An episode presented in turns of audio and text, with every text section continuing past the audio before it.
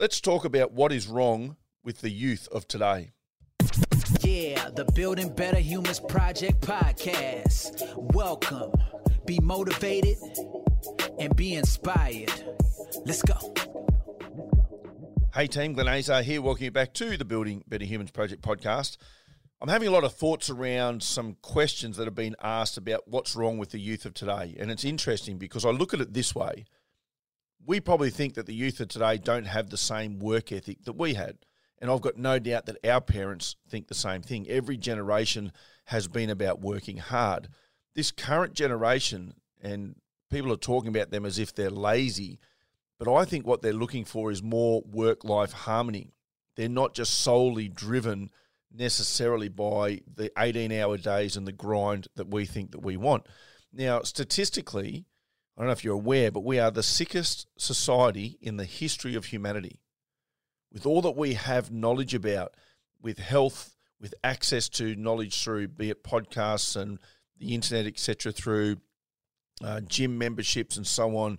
You know, there's there's experts in every field to help us medically, scientifically, mentally, physically, emotionally, and yet we are the sickest society in the history of humanity. That just blows my mind.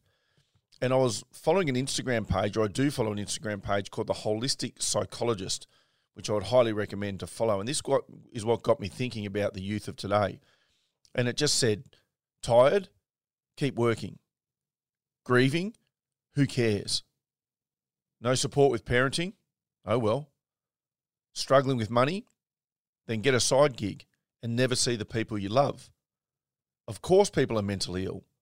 This is the survival mode that many call life. And that's what got me thinking. That little piece there from the holistic psychologist was this is what we're about. We're about the grind and the hard work and the long hours. You know, both parents having to have jobs in order to keep up to the standard of living and even the basic standard of living these days. And what we're giving up is not seeing enough of the people we love, not doing enough of the stuff that we love because we've tied it all to this attachment of things. And when I say we, I don't mean you and I individually, but we're complicit in this. I mean us as a society. And I don't know how we get off that hamster wheel per se, but for you and I as individuals, it's about starting to look for the opportunities to say no to more things so that we have the opportunity to do more of what we love with the people that we love. Don't just assume that the youth of today have got it wrong. The truth is that perhaps we are the ones who have got it wrong. They say the youth of today will have up to seven different careers. Some studies say as many as 15. In our days, you know, you stick at things for 20 plus years. For me, 17 years in the army, and since I've been out, I've just done what I do now, which is the personal development space built around fitness, mindset, and adventure. But either way, I've had two careers that I've enjoyed, but I fully understand people changing regularly to keep refreshed, to feel like they need gap years thrown in there. I understand all of that. And the last three years of having a lot less to do in the adventure space and therefore a lot less money coming in has given me the understanding that money wasn't as, important as I used to think it was. Now, it's important, we need to have it, but it's not the main thing. So, I guess the message of today is just look at yourself. If you're constantly tired, if you have poor health, if you're a, you're one of those statistics of the one of the sickest, you know, human societies as far as humans go, if you feel like you're a part of that, if you wake up with less energy than you should have, if you you're hitting snooze three or four times, if you just don't want to go to work some days or most days, then you've got to ask yourself some questions about where you're at in life and why you're doing what you're doing.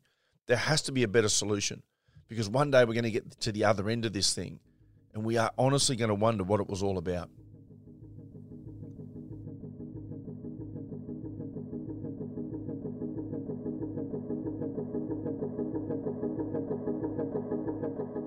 Thanks for listening to this episode of the Building Better Humans podcast with your host, Glenn Azar. For feedback, to stay up to date, or go back and find an old episode, head over to 180.net.au. Yeah, the Building Better Humans Project podcast. Let's go.